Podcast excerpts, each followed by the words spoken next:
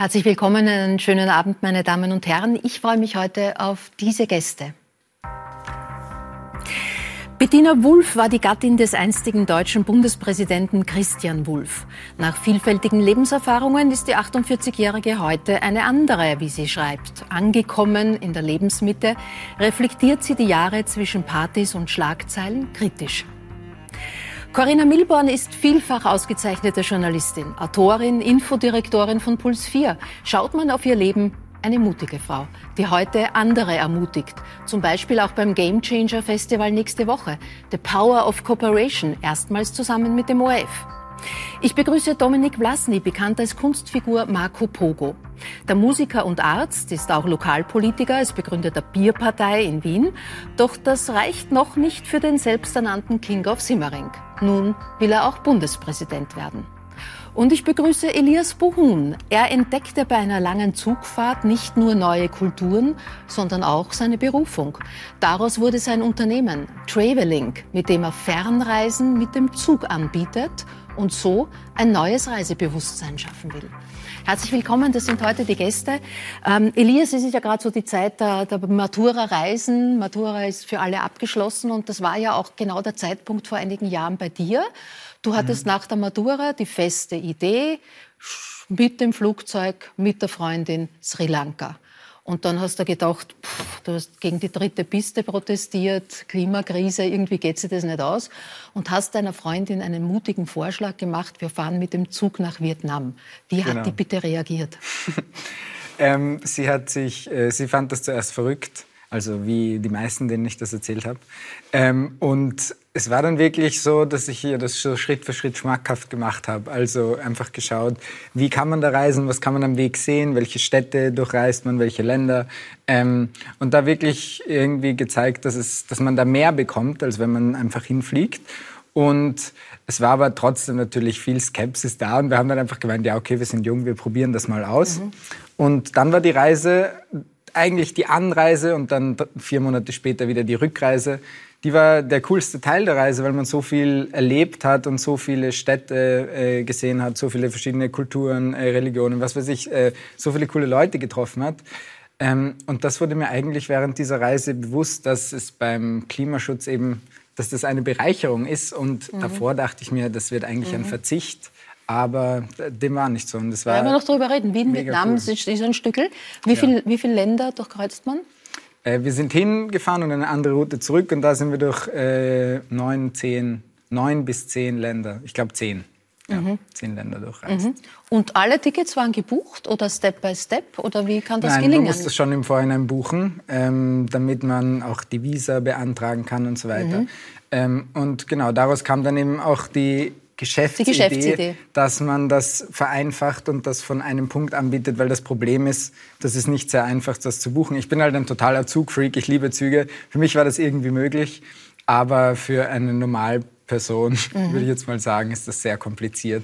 Corinna, schaut man auf dein Leben, dann sieht man, dass das Reisen eine ganz große Bedeutung für dich hat. Ja, das stimmt, ja. Gibt es noch einen Kontinent, wo du nicht warst? Ähm, ja, ich war noch nie in Australien mhm. und ich war auch noch nie im Pazifik, also so Hawaii-Pazifikinseln und so weiter. Da würde ich gerne hin. Mhm. Das, das, fehlt mir ja. Mhm. Äh, erster Ferialjob habe ich gelesen, äh, Flyer eines Schuhver Schuhgeschäftes in Hongkong verteilt. Was, was, du für Sachen liest, ja, was das stimmt. für Sachen liest. Ja. Wie ja, kommt man bitte zu so einem Job? Matura. Ja? Naja, zuerst war Hongkong. Ähm, ich habe mit einer Freundin gedacht, wir würden gerne nach Hongkong. Mhm. Warum, weiß ich nicht mal mehr. Es war irgendwie mehr so äh, die Stecknadel auf der Landkarte. Und haben uns gedacht, coole Stadt, da wollen wir hin. Und wir bleiben gleich sechs Wochen und schauen, dass wir uns dort den nächsten Schritt verdienen. Und deswegen haben wir sofort Job gesucht. Und das war der Job, den ich als erstes gefunden habe, weil das, das ist gesucht worden. Das heißt, ich habe dann für so ein Schuh- und Rucksackgeschäft mhm. auf der Straße Flyer verteilt und vor mhm. Schulen Flyer verteilt und diesen, das waren so Rucksäcke mit nur einem Träger, die also quasi hergezeigt, wo man die kaufen kann. Und, eines und damit, damit die Südostasienreise. Super. Und eines dann, ja. der ersten Interviews, das du geführt hast, war in Burma mit einem Gorillakämpfer. Ja, das stimmt. Äh, Stelle ich mir vor, dass die österreichische Innenpolitik dagegen wie Kindergeburtstag ist. Ja, ich war lang international unterwegs, bevor ich da angekommen bin. Und ähm, ähm, es hat mich damals auch nicht wahnsinnig interessiert, weil Österreich irgendwie so äh, klein vorgekommen ist, wenn man so von außen sieht, weil ich einfach lang weg war. Und wenn man dann zurückkommt, merkt man einfach erstens, es ist ein wahnsinnig schönes Land.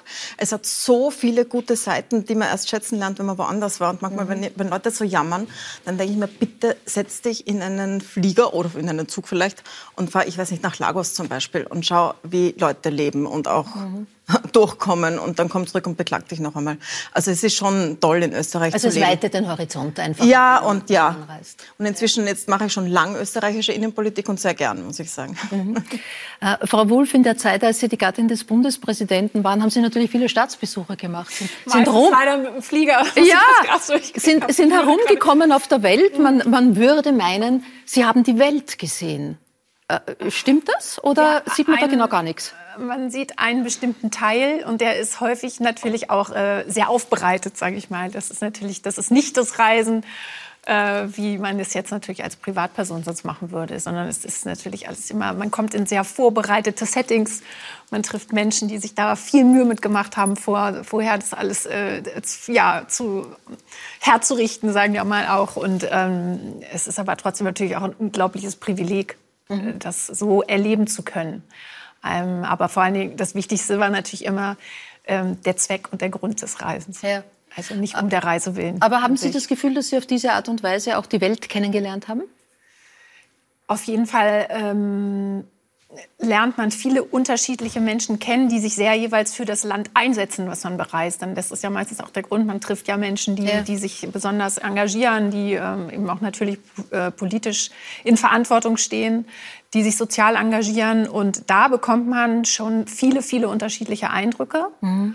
Aber es gibt dann auch manchmal Momente, wo man so denkt, so und jetzt würde ich aber auch gerne noch mal auf die Straße und mir einfach um die Ecke irgendwie, weiß ich nicht, äh, irgendwas an einem Imbiss schnappen und mal mit den Menschen dort mal einfach und das ist dann nie möglich. Das ist so wie bei ein Herz und eine Krone mit andere Hepburn. Na, das geht schon, aber in, in, manchen Ländern wird das Protokoll und die Sicherheit, die einen da drumherum, äh, ja, die eben für die Ordnung sorgt, die wird dann schon ein bisschen äh, mehr oder weniger ähm, aufgeregt. So. Mhm. Dominik, erinnern Sie sich noch an Ihre Matura-Reise? Gab es eine? ja, es gab tatsächlich eine. Ich kann mich auch noch daran erinnern. Ähm, aber es war nicht meine schönste Reise, ja. wenn ich das jetzt höre. Ähm, die, das ist natürlich ein ganz anderer Zugang, wenn man in so einem hohen politischen mit, mit Traus quasi unterwegs ist. Ich kenne es halt vor allem äh, von der Seite der, der Punkrock-Band, die auf Tour ist. Ja. Also, ja. Und das quer über den Planeten, ja, von äh, Amerika bis Japan. Und das Spannende ist dabei eigentlich immer, dass man genau das Gegenteil hatte. Es ist, man, man, hat direkt mit den zum Teil Subkulturen, mit der äh, Kulturszene da zu tun, mit Konzertveranstaltern, die einem einfach auch wirklich so das, das, das eigentliche Leben zeigen. Mhm. Und dann hängt man halt in irgendwelchen Kneipen ab, wo man als Tourist eigentlich nie hinkommt. Ja. Und es ist aber spannend, weil trotzdem funktioniert Musik irgendwie auf der Welt immer relativ ähnlich. Ja. Es sind auch immer so die, die vom, vom Spirit her, wenn ich mhm. das so sagen kann, äh, ähnliche Leute. Und das ist schön, wenn man das sieht, dass eigentlich Musik in Wahrheit keine Grenze kennt. Mhm. Corinna, wenn du oder deine Geschwister, wenn ihr losgezogen seid, dann hat der Papa den Rucksack gepackt oder euch geholfen Stimmt, dabei. Was kam da rein? Warum konnte er das so besonders? Erstens konnte er, weil er äh, mit drei Kindern und einem kleinen Auto immer campen gefahren ist, war einfach mhm. ein Meister darin, Dinge klein zusammenzufalten. Mhm. Und ich bin immer wirklich mit kleinen Rucksäckchen gefahren. Und dann hat er mir immer so eine kleine Metalldose gemacht, die Notfalldose. Und da hat er Medikamente reingetan, die hat er ausgepackt und beschriftet und das Wichtigste draufgeschrieben und mit einem äh, Klebeband einen Deckel, einen 100-Dollar-Schein mhm. für Notfälle. Also wenn nichts mehr übrig ist, das war so der eine 100-Dollar-Schein, den man nur rausholt, wenn sonst nichts mehr geht. Und das war nicht nur ein gutes Gefühl, die 100 Dollar zu haben, weil ich meine, das kann man sich ja jetzt gar nicht mehr vorstellen, dass man ohne Kreditkarte reist, aber das ja. war halt so. Und also ich hatte, ich hatte keine, aber es war auch so ein gutes Gefühl, so etwas von zu Hause mitzuhaben, weil wir waren ja richtig weg. Mhm. Und rausgeholt habe ich ihn einmal in Guatemala, da war ich Menschenrechtsbeobachterin in einem kleinen Dorf und das war weit, weit weg von allem und also so, da war noch Bürgerkrieg und das war dann eine Zeit lang zu Weihnachten war das dann, war das dann dort ähm, plötzlich an dem Punkt, wo es mir doch zu viel geworden ist. Es war einfach zu belastend. Es ist ein Kind gestorben, es ist geschossen worden und dann, ich hatte diesen 100-Dollar-Schein und ich habe mir gedacht, so, es ist total unfair, dass ich die sein kann, die jetzt da raus sich verabschiedet mhm. für drei Tage aber ich habe die Lizenz von meinem Papa quasi, nütze es für mhm. dich und habe mir bin weit gegangen. Einen Tag lang habe ich in einen kleinen einen kleinen Flieger übrigens gemeinsam mit einem riesigen Schwein, das zum Markt geflogen ist, in so einen Mini Urwaldflieger gesetzt und bin in eine Stadt geflogen und bin in ein Restaurant gegangen. Mhm. mit, wer will mit schlechtem Gewissen, weil ich da aus dem Kriegsgebiet raus bin, aber das war so, was es mir gegeben hat und das war also es war nicht nur das Packen, es war auch immer das Mitgeben so es gibt keine Möglichkeit zu kommunizieren vielleicht, du bist vielleicht ganz weit weg, aber du hast etwas ja. von uns mit, das nur für dich ist. Mhm. Menschenrechtsbeobachterin in Guatemala, wie kommt man zu so einer Aufgabe? Was hat dich auch qualifiziert dafür? Ich habe äh, Politikwissenschaft und Spanisch studiert und damals wurden Leute gesucht, die dort in diesem Bürgerkriegsgebiet, damals war Bürgerkrieg in Guatemala und es hat die Militärdiktatur, die Maya dort, das ist die Mehrheit der Bevölkerung, sind äh, indigene Maya, äh, angegriffen und unfassbare Massaker verübt. Und gegen Ende Ende dieses Krieges haben, Krieges haben sich die organisiert und versucht, äh, NGOs zu finden, die durch Präsenz äh, dokumentieren, was passiert. Und das hat dann auch dazu geführt, dass es nicht mehr passiert ist. Also überall dort, wo solche Beobachter und Beobachterinnen waren, ist tatsächlich weniger bombardiert worden und hat es mhm. weniger Übergriffe gegeben auf die Zivilbevölkerung. Und das war eigentlich die Aufgabe. Das heißt, wir waren nicht mit der UNO, wir haben an die UNO zwar unsere Berichte geschickt, sondern das war zivilgesellschaftlich organisiert, mhm. weil die UNO in bestimmte Bereiche nicht hin kann. Weil wenn die Regierung von dort nicht zustimmt, dann kann sie das nicht. Und wenn die Regierung behauptet, dort ist kein Krieg, dort ist nur Guerilla, da gibt es keine Zivilbevölkerung, dann kann sie dort nicht hin. Und das haben wir praktisch übernommen. Mhm. Hat aber halt auch geheißen, wir waren richtig weit weg. Also zwei Tagesmärsche von der nächsten Straße, kein Telefon, kein Strom, kein äh, fließendes Wasser und so weiter. Und ähm, rundherum ein Militärring. Ja. Mhm. Du bist, wurdest gerade mit dem Axel Corti-Preis ausgezeichnet. Herzliche Gratulation dazu. Auch für dein Engagement für Pressefreiheit, auch äh, für den Stellenwert, den du Menschenrechten in der Berichterstattung gibst. Es sind ähm, 100 Millionen Menschen gerade auf der Flucht. So viel wie noch nie heißt es. Ähm, Anfang der Woche war Weltflüchtlingstag. Ähm, du hast gerade eingangs gesagt, es sollte jeder mal hinfahren an, an sozusagen an den Ausgangspunkt äh, dieser Fluchten, die da stattfinden. Wird man dann die Welt begreifen? Ich glaube, man wird es viel besser verstehen. Man muss, man muss mal über den Tellerrand schauen. Und man muss dazu gar nicht in einen anderen Kontinent fahren. Ich finde, es genügt auch schon, sich wirklich dafür zu interessieren, wie die Menschen leben und welche Geschichten sie haben, auch die hier sind. Also man kann auch in eine Flüchtlingsunterkunft gehen mhm. und sich einfach die Zeit nehmen, mit Menschen zu sprechen und auch über ihre Reise zu sprechen, also was sie auf sich genommen haben, was sie verloren haben, äh, wo sie herkommen, was der Krieg im Hintergrund ist, welche Traumata sie mitnehmen. Und ich glaube, dass man dann viel, viel bessere Einblicke darin hat, wie diese internationalen Migrationsbewegungen funktionieren. Es ist nicht so einfach, wie man sich das vorstellt, dass Leute sagen so, ah, ich habe zu wenig Geld, ich gehe woanders hin, wo es mehr Geld gibt. Äh, so, so simpel ist es nicht. Da sind Zwänge dahinter, das sind Schicksale dahinter. Und ich finde, das ist für jeden nützlich, sich damit zu befassen. Und ich weiß auch gar nicht, wieso man es nicht macht. Ich finde es spannender als jede, ja. ich weiß nicht, als jeden Krimi, den man anschauen kann, sich so eine Geschichte anzuhören von jemandem, der geflohen und angekommen ist. Das ist immer äh, beeindruckend und mhm. ergreifend. Mhm. Elias, hast du viele solcher Geschichten gehört auf deinen Bahnreisen? Ähm, naja, wir sind durch sichere Länder gefahren. Mhm. Ähm, aber ich habe schon viele Konflikte mitbekommen natürlich. Und das ist auch irgendwie das Krasse bei so einer Zugreise, weil man ja eigentlich denkt, man sieht so jeden Baum und es ist so ein fließender Wechsel, aber man merkt dann oft einfach doch, wie Grenzen, die einfach da gezogen sind, wie die dann doch verändern. Zum Beispiel ganz stark war das zwischen äh, Kasachstan und China zum Beispiel. Mhm. Aber äh, genauso zwischen Lettland äh, und Russland zum Beispiel. Da haben sich einfach, da, da waren die Leute total anders drauf. Und gerade die, mit denen wir gereist sind, haben da auch äh, ja, arge Geschichten erzählt. Wir sind zum Beispiel mit einem Chor gereist, der von, von äh, Lettland nach äh, Russland gefahren ist. Und die waren einfach so froh, dass die einfach frei singen konnten in, mhm. äh, in der EU und dass es dann nicht diese Art der Zensur gab, weil die irgendwie so, die waren so 90, 100 Leute und in Russland war das halt ganz anders, da haben sie sich immer quasi Sorgen gemacht, was da, ob sie da wirklich jetzt über alles singen können und ja. so weiter. Und äh, ja, bei so einer Zugreise ist es eben genau dieser Kontakt mit Menschen, der halt so unglaublich toll ist. Mhm. Weil man im Zug und gerade wenn man auch weiterreist, dann ist man oft so der Tourist und man kommt nicht aus seiner Bubble raus. Und beim Zug sind aber alle, sind einfach alle gleich. Da wird zum Weggefährten. Ja, da wird sind alle zum, werden alle füreinander zum Weggefährten. Man hat Zeit, um zu reden. Alle Leute haben Zeit. Alle äh, sind, wollen auch äh, sich unterhalten. Und deshalb ist der Zug, und das ist nicht nur bei so weiten Strecken, auch innerhalb Europas, einfach der perfekte Ort, um sich auszutauschen. Mhm. Ich habe schon so viele coole Leute äh, bei Zugreisen kennengelernt und deshalb fliege ich auch nicht mehr. Also der Initiator war der Umweltschutz, aber dadurch, also mittlerweile ist es auch einfach so langweilig, ja. äh, sich irgendwo hinzubeamen. Also wenn man da mit dem Zug fährt, dann bekommt man so viel mehr mit und äh, trifft eben coole Leute, die man sonst mhm. schwer treffen würde. Corinna, noch eine Reise mhm. zum Burning Man Festival. Ja. Was für eine intensive Vorbereitung, Wahnsinn. ja, mehrmals. Davon.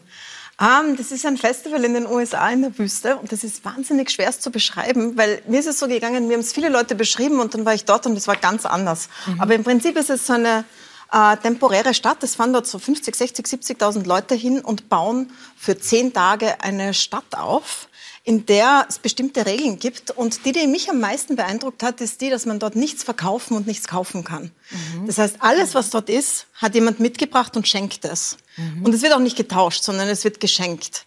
Und da entsteht eine ganz besondere Atmosphäre. Also auch wie Leute, die Kostüme, die äh, Musik. Es gibt keine großen DJ-Namen, sondern die machen nur Musik ohne ihren, also ohne Plakat. Mhm. Äh, es gibt riesige Kunstwerke und man weiß gar nicht wirklich, wer hat das gebaut. Das ist teilweise das sind so Sachen, da bauen Leute jahrelang dran und stellen das in die Wüste und am Ende der Woche brennen sie es ab. Mhm. Und es ist eine sehr, sehr schöne, ein schönes Festival, eine schöne Gemeinschaft.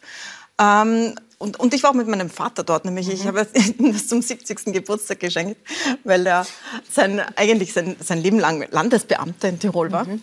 Und ähm, habe mir gedacht, dass, ich glaube, das gefällt ihm, er mag mhm. Musik. Und der ist zum Burner schlechthin geworden. Der fährt seitdem. Ist also ich war nur zweimal dort, aber, oder dreimal. Aber der fährt jedes Jahr. Der fährt so früh hinter, der baut das Camp auf und ist der Letzte, der wegfährt. Und da wird gezeltet oder wie, wie schläft Er wird gezeltet, okay. genau. Aber es, es tun sich Leute zusammen zu Camps, wo man sich ja. dann so Schattenstrukturen baut und jeder bietet irgendwas an. Also es gibt Camps, die bieten Kaffee an und andere, die bieten Essen an und andere, die haben Bars oder Eis. Es gibt Leute, die nehmen Eis ja, mit. Und also auf Schritt und Tritt kann man, es gibt was, wo man Yoga machen kann oder wo man sich kostümieren kann. Es gibt Musik, es gibt ein Orchester. Unglaublich. Ähm, da fahrt er jedes Jahr? Jedes Jahr und er war sehr, sehr traurig wegen Corona, dass er seinen 80. Geburtstag dort nicht feiern konnte. Ich will weil da wollten wir alle fahren. Ja, ja Ende August. Er hat, er, hat, er hat einen Kompagnon ja, gefunden, oder? Dieses Jahr, dieses Jahr ist es wieder ähm, soweit, ja. Dieses äh, Horizonte äh, weiten, neue Welten entdecken, andere Denkweisen zu entdecken, das ist ja auch die Idee hinter dem Game Changer Festival, das zum vierten Mal heuer stattfindet, genau. heute erstmals äh, nächste Woche in Kooperation mit dem ORF. Was erwartest du dir heuer von den Keynote-Speakern? Was erwartest du dir auch der, aus der Zusammenarbeit mit dem ORF? Also ich glaube, dass das ganz großartig wird, auch weil wir jetzt zwei Jahre gewartet haben, dass es endlich stattfindet und endlich ja. wieder Menschen in echt mhm. zusammenkommen können. Und das, der, der, das Ding ist, über die Zukunft zu sprechen und sich zu überlegen, wie kann es weitergehen und dabei nicht nur untereinander, unter den Leuten, die sich immer treffen, so im deutschsprachigen Raum, sondern Leute zu holen von woanders, die sagen so, wie schaut es bei Ihnen aus? Also es kommt zum Beispiel Brittany Kaiser, das ist eine von denen, die Facebook aufgeplattelt hat und jetzt stark mit der Ukraine zusammenarbeitet mhm. im äh, Datenschutz. Es kommt George Clooney, den hätte ich vielleicht als erstes nennen sollen, sicher der größte Name von denen, der da ist. Da beneiden dich sicher viele drum, um ein Zusammentreffen mit Du darfst das Interview. Wie viele Aufträge hast du schon bekommen von Kolleginnen, ja, ja. von Freundinnen? Was musst glaub, du wir müssen, wir müssen da so Fotoslots, glaube ich, ja. verlosen, weil er kann nicht so viele Fotos machen, wie Leute Fotos mit ihm machen wollen. Aber er ist jetzt nicht da nur wegen der Hollywood. Äh, Menschenrechtsaktivist Genau, sondern wegen der, wegen der Menschenrechtsarbeit seiner Stiftung, ja. um auch zu wissen, so wie geht man in solchen Konfliktsituationen mit Menschenrechten und Kinderrechten um, was kann man eigentlich tun direkt mhm. vor Ort. Das macht ja er und vor allem seine Frau, auch die Menschenrechtsanwältin ist sehr stark. Und wir sprechen auch über die Zukunft von Medien, weil ähm, Facebook und Google und jetzt auch TikTok so viel übernehmen von unserer Medienlandschaft und damit auch davon, wie wir die Realität sehen, mhm. dass man darüber reden muss, äh, wie erhalten wir Journalismus und wie erhalten wir überhaupt gescheite Informationen. Und ich freue mich besonders, dass es mit NoF gemeinsam ist, weil es gibt ja so diese traditionelle äh, Konkurrenz zwischen öffentlich-rechtlichen und Privatfernsehen. Aber angesichts dessen, was die wahre Konkurrenz ist, nämlich eben Facebook mhm. und TikTok und so weiter. Ist Cooperation ähm, Ja, ich meine, ich finde, man muss zusammenarbeiten. Was hat man davon, wenn wir uns gegenseitig klein machen? Ich glaube, man muss sich zusammentun und überlegen, wie kann man österreichischen Journalismus, österreichische Filme, mhm. Produktionen, die hier spielen, erhalten, Musik äh, und so weiter. Ähm, und ja, darüber werden wir sprechen. Und es gibt viele, viele Konzerte und, ja, super. und eine Party. Ja. Äh, Frau Wolf, äh, weiß nicht, ob Sie George Clooney getroffen haben. Nein. Nein, George Clooney nicht, aber viele ja, andere. Sie hat sich eingeladen. Äh, viele, viele andere haben Sie kennengelernt. Äh, Bill Gates, Michelle Obama, Angela Merkel. Gibt es eigentlich zwischen äh, all den Menschen, die Sie getroffen haben, heute noch Kontakt? Schreibt man sich noch, weiß ich nicht, SMS, WhatsApp, Mails? Ähm mit die meisten Menschen lernt man ja nur wirklich äh, für einen ganz kurzen Moment kennen, leider. Und äh, es ist immer sehr, es ist sehr, sehr durchgetaktet. Und, ähm, aber es ist interessant, was man dann doch letztlich unter all diesen, in dieser getakteten formalen Zeit manchmal auch für menschliche Begegnungen einfach hat, für einen intensiven, zwar kurzen, aber intensiven ähm, Austausch. Ähm, das ist, war mit, bei einigen Menschen war das, war das ganz toll, irgendwie, wie wir da ins Gespräch kommen konnten. Und hätte, hätte man sich noch stundenlang weiter unterhalten können. Wirkliche äh, Freundschaften entstehen da selten. Ähm, weil das natürlich immer dem Umstand auch geschuldet ist und das ist allen Beteiligten klar, dass es nicht um die Person geht, sondern um das Amt. Um das Amt. Und äh, das steht im absoluten Vordergrund. Der Inhalt über das Amt sozusagen, das ist das, was, was die Verbindung, überhaupt die mhm. Begegnung ermöglicht. Und ähm, wenn die Zeit vorbei ist, dann ist das jemand anderes. Also Sie schicken Michelle Obama keine SMS, hi, how are you, was ist dran also, an den Gerüchten? Also ich, ich, würde, ich würde natürlich, hätte ich Ihre Nummer damals, ja. äh, hätte ich noch Ihre Nummer, ja. dann äh, würde ich das bestimmt tun, weil mhm. das war natürlich, das war für mich eine ganz besondere Begegnung. Das war eine so der ersten ähm, Begegnungen, die ich äh, auch alleine dann wahrgenommen habe und wir haben also explizit, wir beide Frauen haben uns getroffen, damals äh, in Rammstein auf, da, auf, der militärischen, auf dem militärischen Stützpunkt in Deutschland, im amerikanischen. Und ich war extrem aufgeregt, weil sie wirklich irgendwie für mich äh, damals schon auch eine, eine ganz grandiose Persönlichkeit war und ist und äh, auch mit echter Vorbildfunktion. So. Mhm. Und da hat sich tatsächlich so ein, so ein Moment ergeben, weil wir beide noch relativ junge Kinder damals hatten ähm, und ich da ganz frisch irgendwie an der Seite meines Mannes an diesem Amt da mit, mit, mit da stand, dass sie mir gesagt hat, bei all dem, was sie jetzt auf sie einprasselt und an Vorgaben und was ihnen alles gesagt wird, was man darf und was man nicht darf, ich gebe Ihnen einen guten Rat, äh, behalten Sie äh, einen Alltag. Behalten Sie einen Alltag mit Familie, äh, wenn das ein gemeinsames morgendliches kurzes Frühstück ist, irgendwie, es machen Sie es irgendwie möglich oder sich wenigstens irgendwie feste Zeiten zum Telefonieren einzuräumen. Ähm, behalten Sie mhm. eine, einen inneren Draht zu Familie und zu, zu, ja, zu ihren Kindern, weil die natürlich auch diejenigen sind, äh, die sie einfach da auch wieder rausholen aus dem Ganzen. Sie waren damals eine junge Frau, Sie waren 36, als Sie ja. ähm, in, das, in, in, die Funktion oder die Aufgabe als Gattin des Bundespräsidenten Christian Wulff Ihnen zuteil wurde.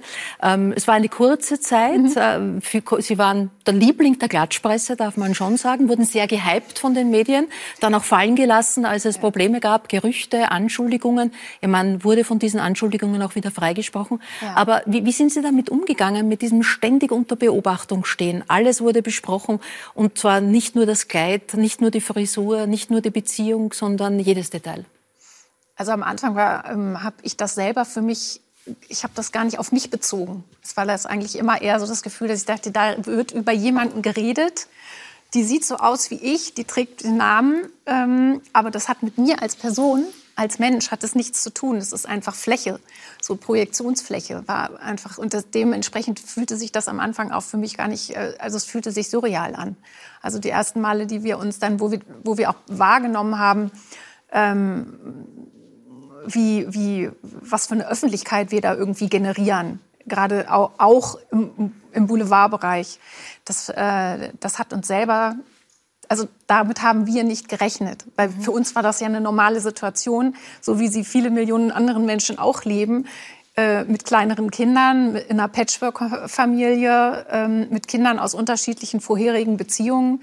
Ähm, ja, schon mal verheiratet, noch nicht verheiratet, evangelisch, katholisch, also äh, alles. Alle Facetten. Alles, genau. Und das ist ja genau das. Es ist ja das bunte, vielfältige Bild.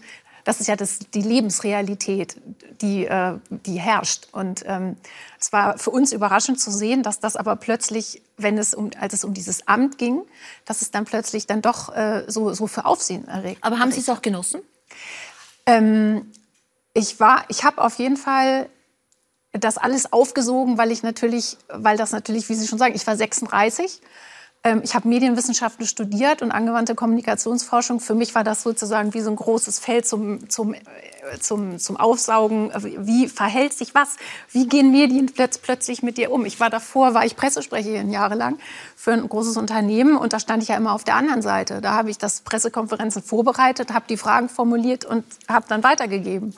Und plötzlich, wenn man selber da steht, auf der anderen Seite Befragte ist, ähm, dann ist das, dann, das ist faszinierend zu sehen, wie die, diese Mechanismen dann funktionieren. Mhm. Ähm, und natürlich, man hat ganz klar an der Seite des Bundespräsidenten äh, ganz andere Möglichkeiten, auch selber Themen, vor allen Dingen in dem Fall dann soziale Themen. Und aktiv Sachen, zu sein, ja. Genau, mehr, mehr tatsächlich auch Corinna, zu wie viel Privatheit darf Politikern zugestanden werden oder muss ihnen zugestanden werden? Das ist ja immer wieder auch die Diskussion in der österreichischen Politik. Ja, aber zum Glück ist es in Österreich lang nicht so wie in anderen Ländern. Also wir gestehen Politikern viel Privatsphäre zu. Eigentlich nehmen wir nur so viel sie geben.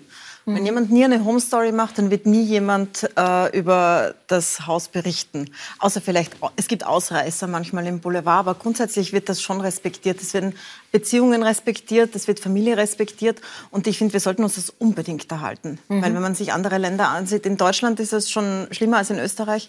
Aber wenn man nach Großbritannien schaut zum Beispiel, das ist ja ein Wahnsinn. Also da muss man sich ja wirklich fragen, wer tut sich das an? Wer, wer, wer begibt sich so mit seiner ganzen Person, mit seiner Familie? Wer bringt seine Kinder in diese Welt, in der dann alles zerpflückt und auch niedergemacht mhm. wird?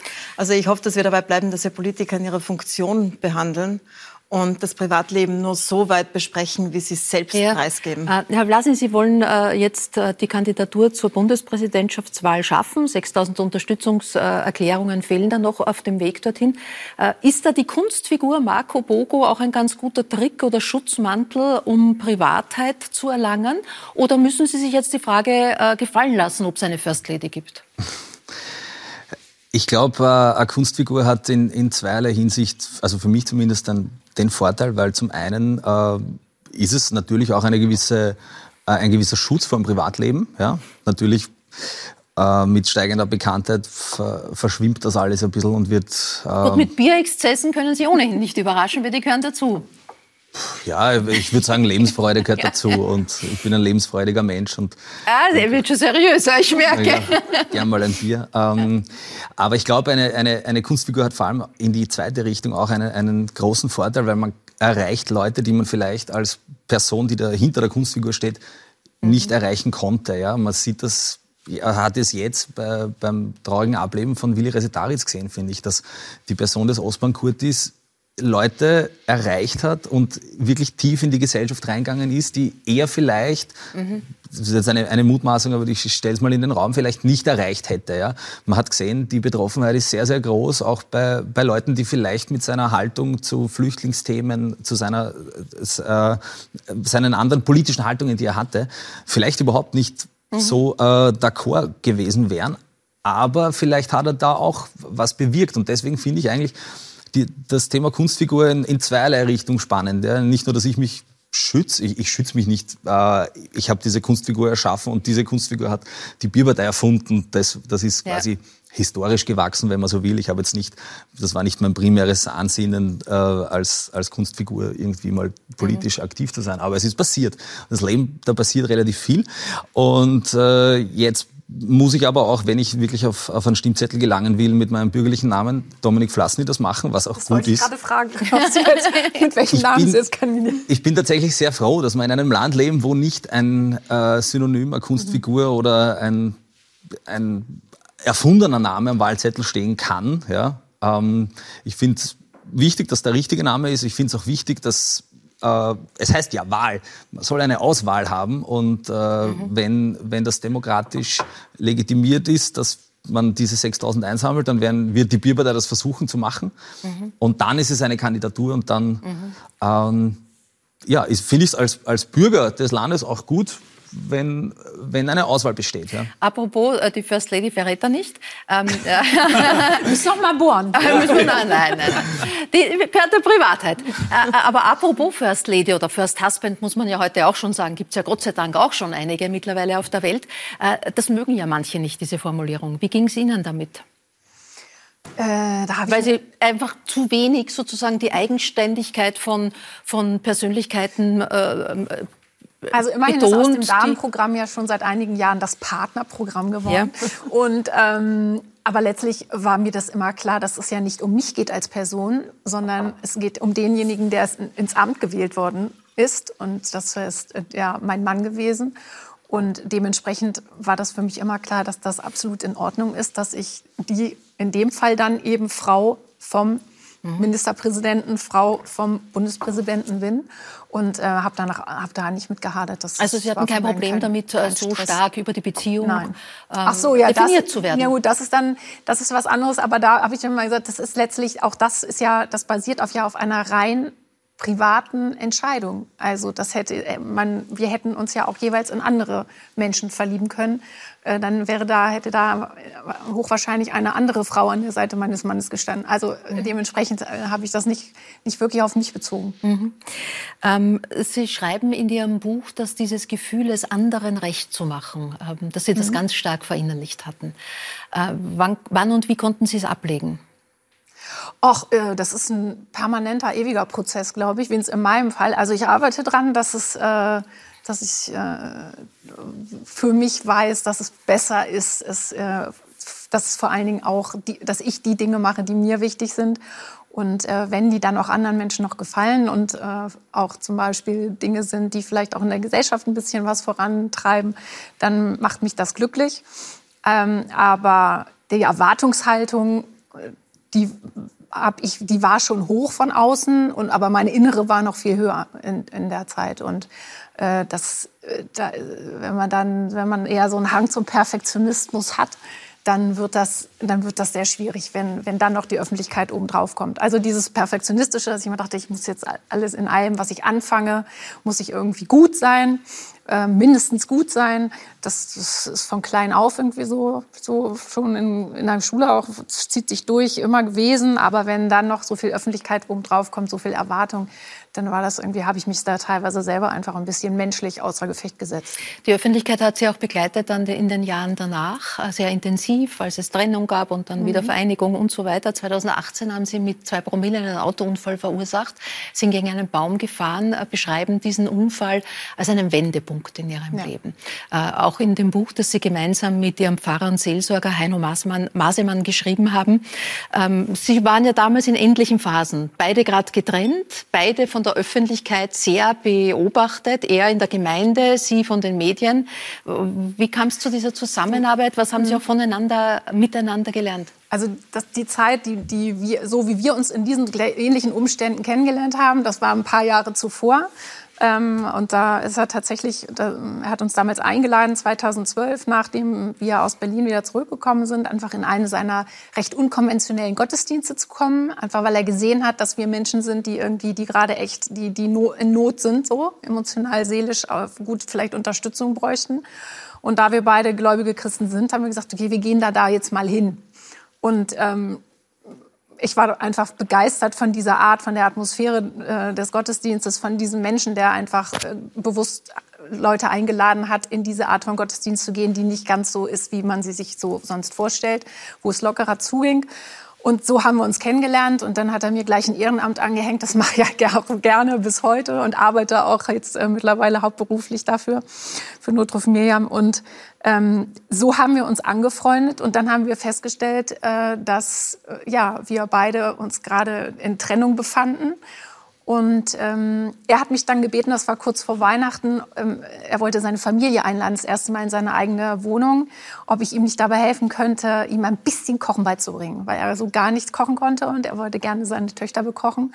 Und dann haben wir das erste Mal zusammen gekocht, viel geredet und nach, daraus ist so eine Art Ritual geworden, so eine Art Kochstammtisch zu Hause. Da konnten wir, da konnten wir unbeobachtet, mhm. konnten wir, konnten wir einfach über das reden, was, was uns damals umgetrieben hat ja, was ein, ein Mann der, in der Kirche, der sich scheiden, scheiden lassen wollte, der sich getrennt hatte und in meinem Fall eben eine Frau, die, die sich getrennt hat und äh, irgendwie so in der Öffentlichkeit da immer noch so beobachtet wurde, ähm, was uns an Ängsten umgetrieben hat und wie wir damit umgehen. Und dann haben wir gedacht, das, was wir hier besprechen, das, da sind doch nicht die Einzigen die sich in solchen Situationen. Es geht, so. das geht doch ganz, ganz vielen so. Und also, äh, warum schreiben wir es nicht mal auf? Und aus diesen Kochgesprächen ist dann irgendwie ein Buch geworden. Buch geworden. Wenn Sie heute an Schloss Bellevue vorbeigehen, wie geht's Ihnen da?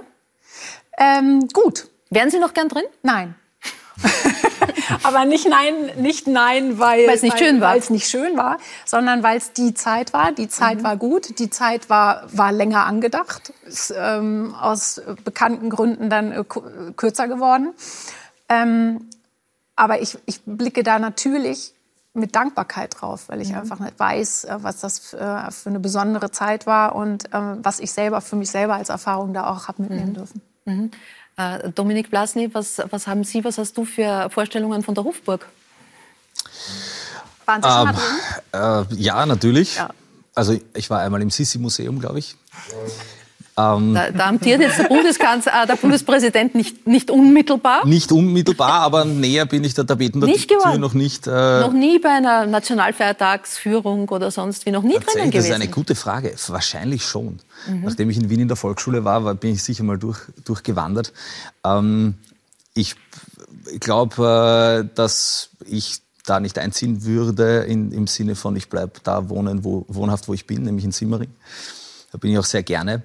Ähm, ich glaube, das ist, und das ist auch der Antrieb, weil mich jetzt viele Leute fragen, so, warum, warum wünschst du dir das? Ja, es ist, es ist eine, eine totale Herausforderung. Es ist ein schier übermächtiger Gegner. Es ist trotzdem spannend. Es, es fasziniert mich. Ja.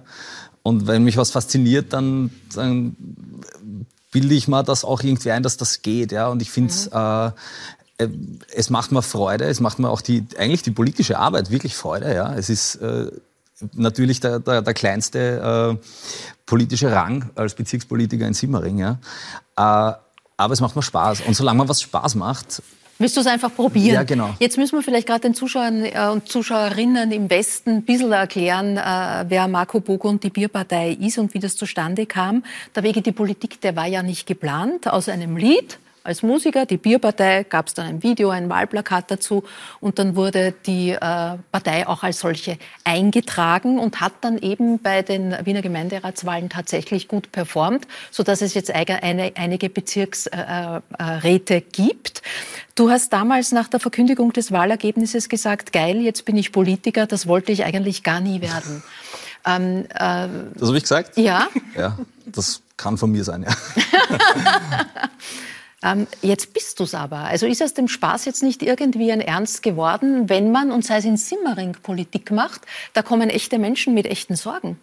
Äh, ja, das, ich versuche noch immer nicht als, mich selbst als Politiker zu sehen, weil ich finde, das ist ein altes, verkrustetes Bild, was man irgendwie, das ist mir ein bisschen zwider, ja, ich finde mich da selbst nicht so wieder, aber mir war klar in dem Moment, wo sehr, sehr viele Menschen das Kreuzel bei der Bierpartei gemacht haben, dass mein persönlicher Anspruch auch ist, jetzt damit was zu tun, ja, ich wäre meinem Anspruch nicht gerecht worden, den ich an mich habe, äh, dass jetzt quasi diese den Wählerauftrag zu verblödeln, das, das will ich nicht. Ja.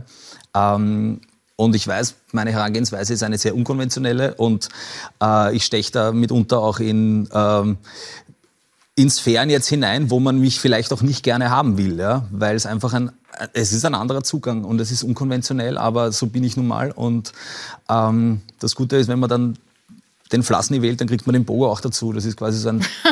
den schauen wir uns gleich noch genau Package. genau an, was der, was der im Rucksack alles mitbringt. Corinna, wie schaust du da als Journalistin drauf?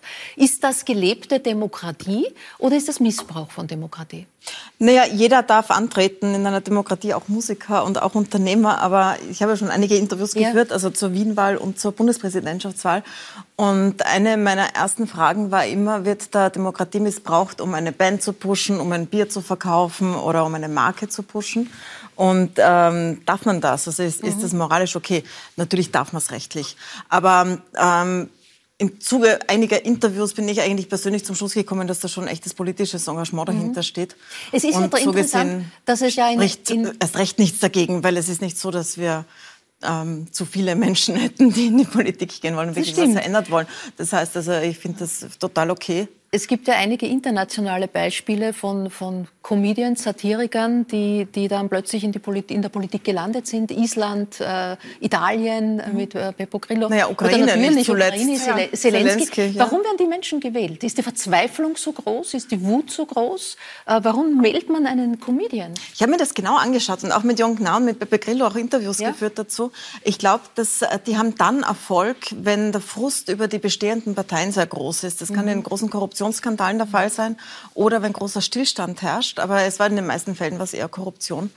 Und äh, das sind dann die, die als Comedian schon quasi so die Wahrheit ausgesprochen haben, das System kritisiert haben und denen man dann zutraut, das anders zu machen. Ähm, das wird nicht immer eingelöst natürlich, weil Politik ist dann doch Politik und wenn man dann drinnen ist, dann ist man Politiker. Das ist, ich Ja. glaube, das merkt man sehr im Bezirksamt Simmering oder Bezirksgericht oder Was, was sind die Fragen? wo man da, da, da nicht, ja, als.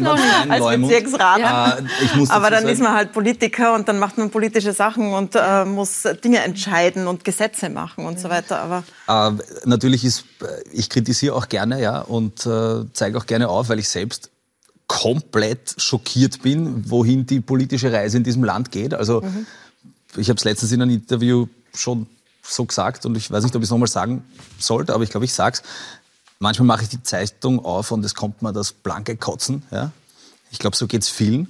Ähm, es ist aber nicht nur das Aufzeigen von, okay, das, das geht besser oder das, das rennt schlecht, sondern ich habe ja wirklich auch in Simmering zeigt oder in den anderen Bezirken, wie, wie eine vernünftige politische Arbeit auch aussehen kann. Das war für mich auch Neuland, weil ich eben nicht einer äh, Partei entspringe, die einer irgendwelchen Parteiakademien oder nie irgendwie da drin war. Ja. Deswegen Die Bierpartei hat keine Parteiakademie, das enttäuscht mich aber jetzt. na, wir haben nur die, die Jugendorganisation der Bierpartei, das sind die Pfandfinder. Der ist gut. Ja, a- apropos, zur Bierpartei eine Frage. Es gibt ja nicht nur die Bierpartei, sondern es gibt auch die bieristische Glaubensgemeinschaft. Wie geht sich das in einem säkularisierten Staat aus? Ja, die habe ich jetzt schon lange nicht mehr betrieben, aber ich sehe mich auch als äh, Glaubensführer. Schön, dass äh, Sie das ausgegraben haben. Das habe ich jetzt total vergessen wieder. Aber ich habe zum zweiten Tuberbier-Album das neue Festament, Ja. eine, eine Glaubensgemeinschaft gegründet. Ja. Und habe da viele Jünger und Jüngerinnen äh, um mich verscharrt. Aber natürlich weiß ich, dass äh, Staat und Kirche deutlich zu trennen sind. Ah ja, gut. Also jetzt wollen wir den Marco Bogo noch kurz durchdeklinieren, der ja eigentlich Musiker ist und das schaut so aus, wenn der auf der Bühne steht.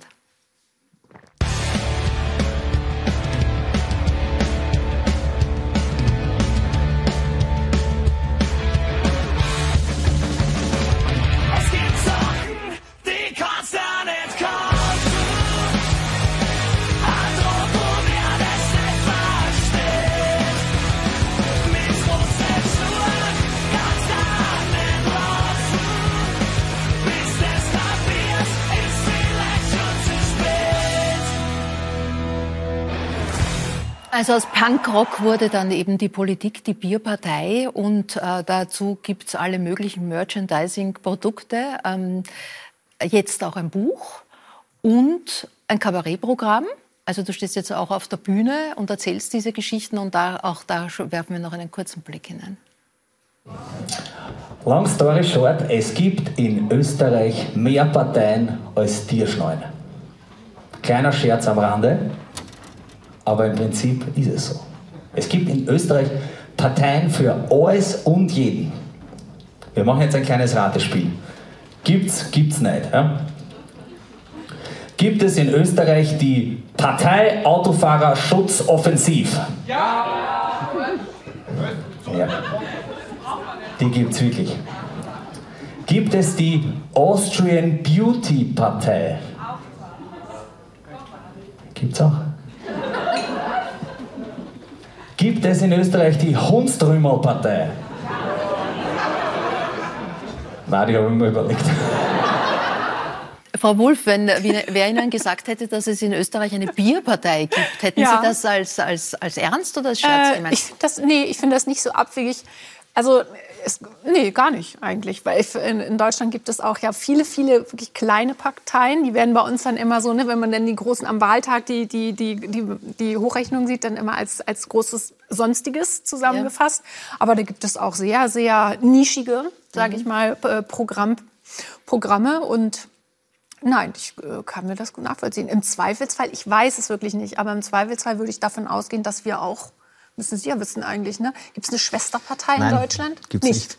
So in Bayern dachte ich mir vielleicht irgendwie Ja. die Weißbierfraktion oder so. Also das ist, ich halte es jetzt nicht für, für so Für ausgeschlossen, nicht so, nicht Es gibt viele, viele Anfragen aus Deutschland, aber Sehen Sie. mein Tag hat nur 24 Stunden und das jetzt auszuweiten, das wird mich überfordern wahrscheinlich. wird Sie überfordern, wo Sie ja eigentlich Arzt sind, aber den Beruf jetzt mal ad acta gelegt haben. Schon seit geraumer Zeit, ja. Ich werde oft darauf angesprochen, wo ich denn praktiziere, aber ich bin eigentlich äh, Musiker und äh, Unternehmer, ja. Ich habe eine Firma. Und Sie haben jetzt während der Pandemie auch in Impfstraßen aber schon äh, mitgeholfen.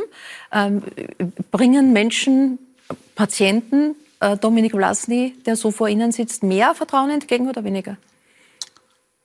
genügend Vertrauen. Ja. Also mein Gedanke war, nachdem ich ja in der Corona-Pandemie meinem Beruf nicht nachgehen konnte, meinem ursprünglichen, also Konzerte spielen, äh, und dann war endlich einmal ein Konzert möglich, habe ich mir gedacht, was kann ich tun, um irgendwo mitzuhelfen und habe den Fans angeboten, dass ich sie vor dem, vor dem Konzert impf. Ja. Das war im August äh, 2021 und die Impfkampagne hat nie angefangen oder hat schon wieder aufgehört, ich weiß nicht genau, ich habe es verdrängt. Äh, und habe auf jeden Fall das ausgeschrieben und das Feedback war enorm. Ja. Viele waren sehr traurig, dass sie schon geimpft waren. Denen habe ich dann gesagt, bitte seid froh, dass es schon geimpft hat. Ähm, und habe dann die Leute vor dem Konzert geimpft. Und ja, das kam sehr gut an. Natürlich in dieser aufgeheizten Situation äh, gibt es auch welche, die schimpfen. Ja. Aber gut, man sieht eh, wie die äh, Gesellschaft Risse bekommen hat in dieser doch anstrengenden Pandemie. Und mal schauen, wohin da die Reise noch geht. Ich glaube, dass Musik und äh, Kunst und Kultur so ein bisschen der Kleber in der Gesellschaft sein wird. Und das darf man dann jetzt auch nicht vergessen, dass man Ja. das nicht unter den Tisch kehrt. Das hoffen wir. Und äh, Marco Bogo ist Unternehmer. Oder ist es doch der Dominik Blasny? Äh, Familienbetrieb kann man sagen. Ne? Vater äh, hilft mit kaufmännisch und die Mutter macht den Vertrieb, was schickt das Bier. Die Mama macht den Shop, ja. Äh, wir wachsen sehr schnell, ja. Es gibt unfassbar viele Projekte. Wir kommen eigentlich fast gar nicht hinterher. Aber das ist eh auch gut so und ähm, es macht, das macht mir auch Spaß, ja. Und äh, weil, weil, weil du das vorher gesagt hast mit äh, naja, Bierverkauf, ja, ich, brauch, ich habe natürlich einen Brotberuf. Ja. Ich weiß nicht, wenn ich dann im Internet lese, so ähm, dieser Vorwurf, naja, äh, der macht ja sowas. Naja, was glauben die Leute? Ich muss ja, irgend- ich muss ja von was leben. Ich, ein Bezirksrat verdient 470 Euro im Monat. Also, oh Wonder, da geht jemand einer Be Be einem Beruf nach. Das ist ja eh logisch. Ja. Aber es macht mir auch sehr, sehr viel Spaß. Und jetzt gibt es zum Glück wieder Konzerte. Und äh, auch auf der Bühne äh, mit meinem Kabarettprogramm Geschichteldrucker macht mir das auch super viel Spaß. Und solange es mir Spaß macht, mache ich es. Und wenn es mir keinen Spaß mehr macht, dann Elias, Sie haben äh, Ihr Unternehmen Traveling auch gemeinsam mit Ihrem Vater gegründet. Warum Ja. war er der ideale Geschäftspartner? Wer bringt was ein? Äh, ich glaube, bei Zugreisen ist es ganz gut, dass wir einfach anderen Generationen angehören, weil meine Generation hat einfach komplett vergessen, dass man äh, im Zug weit reisen kann. Also es gibt die ÖBB bewerben die Sparschiene innerhalb Österreichs und maximal ihre eigenen Züge noch ins Ausland und dann ist halt Schluss und dann wird nur noch beworben von Billigfluglinien. Und man denkt überhaupt nicht mehr daran, dass man nach Großbritannien eigentlich mit dem Zug fährt. Äh, Und das ist auch der Ziel, das Ziel von Traveling, einfach Alternativen mal aufzuzeigen und zu sagen, das ist möglich und das ist einfach möglich und äh, der, die Generation von meinem Papa, und da bekommen wir auch viele Mails und viele Rückmeldungen, die erinnern sich daran, dass es schon mal ging, weil die Nachtzüge, die, diese ganzen Verbindungen, die jetzt wieder langsam, langsam kommen, die gab es ja alle schon mal. Und man konnte vor 20 Jahren oder so, konnte man ja ein Ticket einfach am Schalter nach Peking kaufen. Das ist mittlerweile, da gab es extrem viele Rückschritte, die ganzen Züge wurden eingestellt.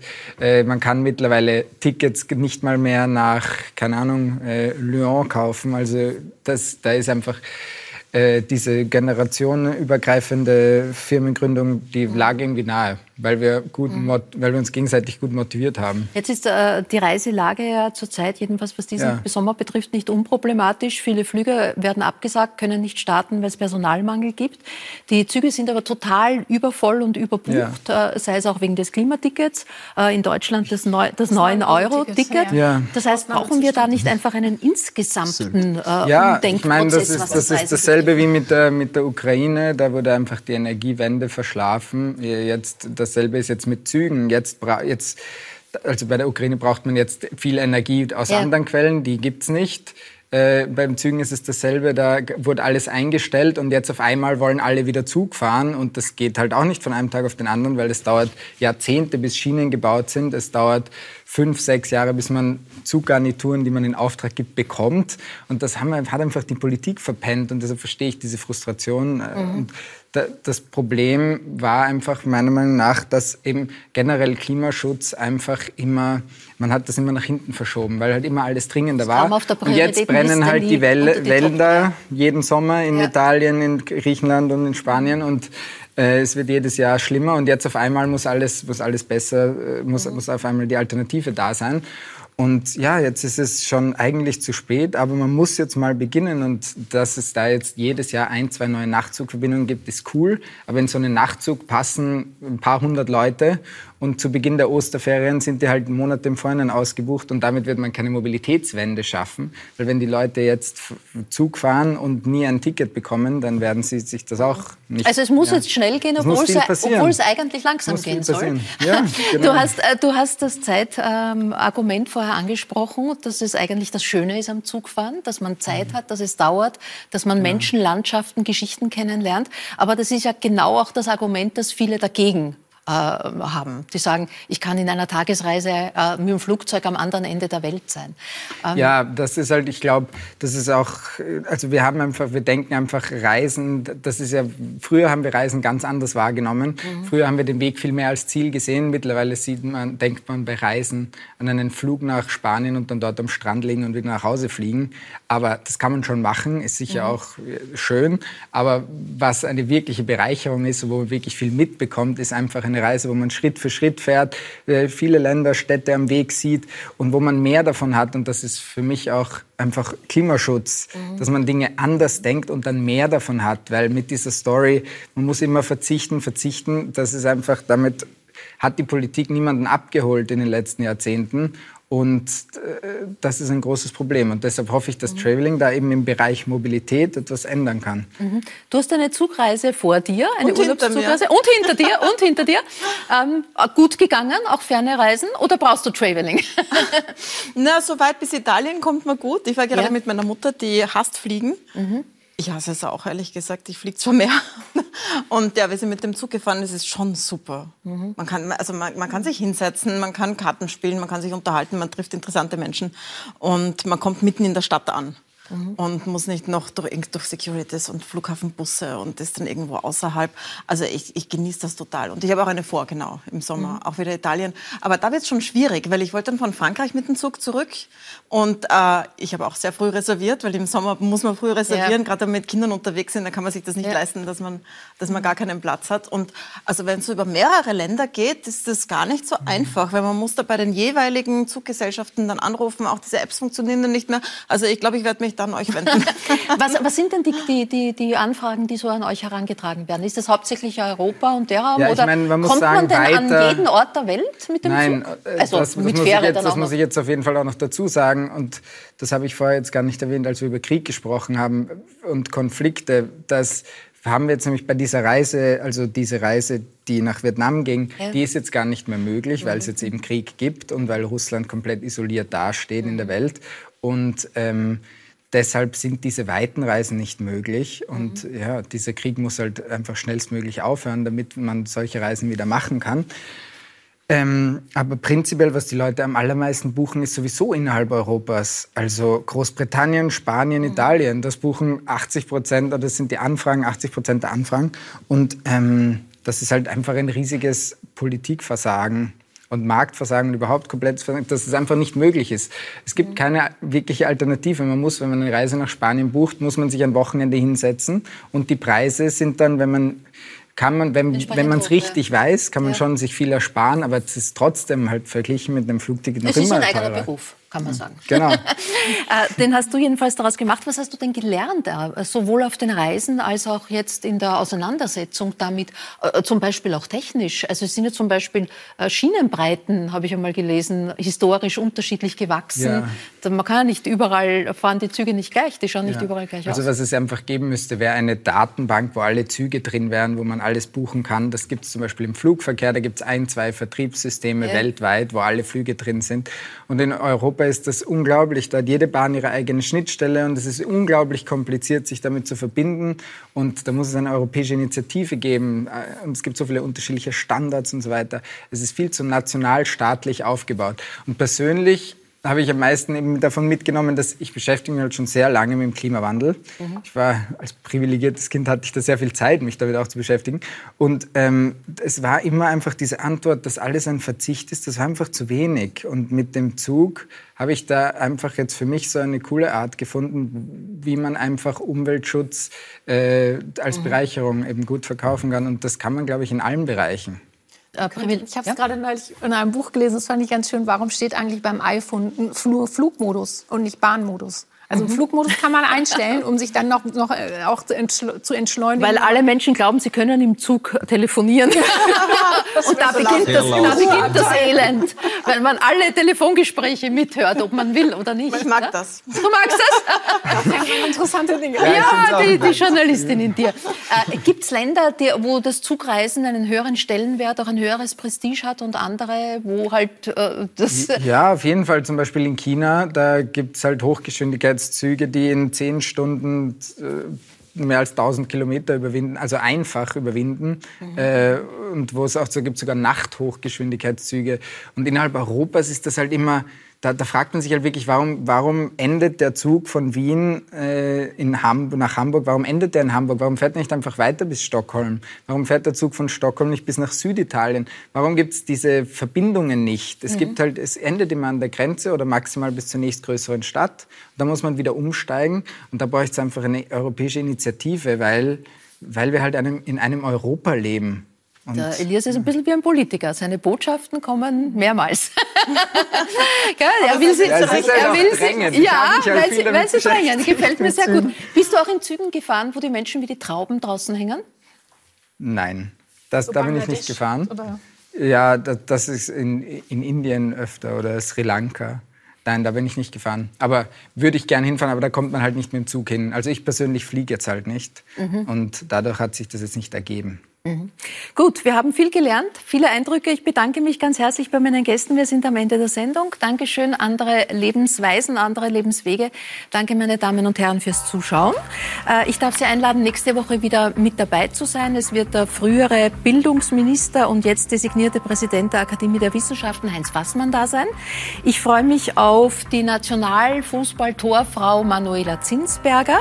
Künstler Leon Löwentraut, auch ein Gamechanger übrigens, wird dann mein Gast sein und Kollegin Nina Horowitz. Äh, vor Beginn der Liebesgeschichten-Saison wird sie uns einen Einblick äh, hinter die Kulissen geben, was sie bei den Dreharbeiten so alles erlebt hat. Ich sage danke für heute, wünsche eine gute Nacht. Auf Wiedersehen.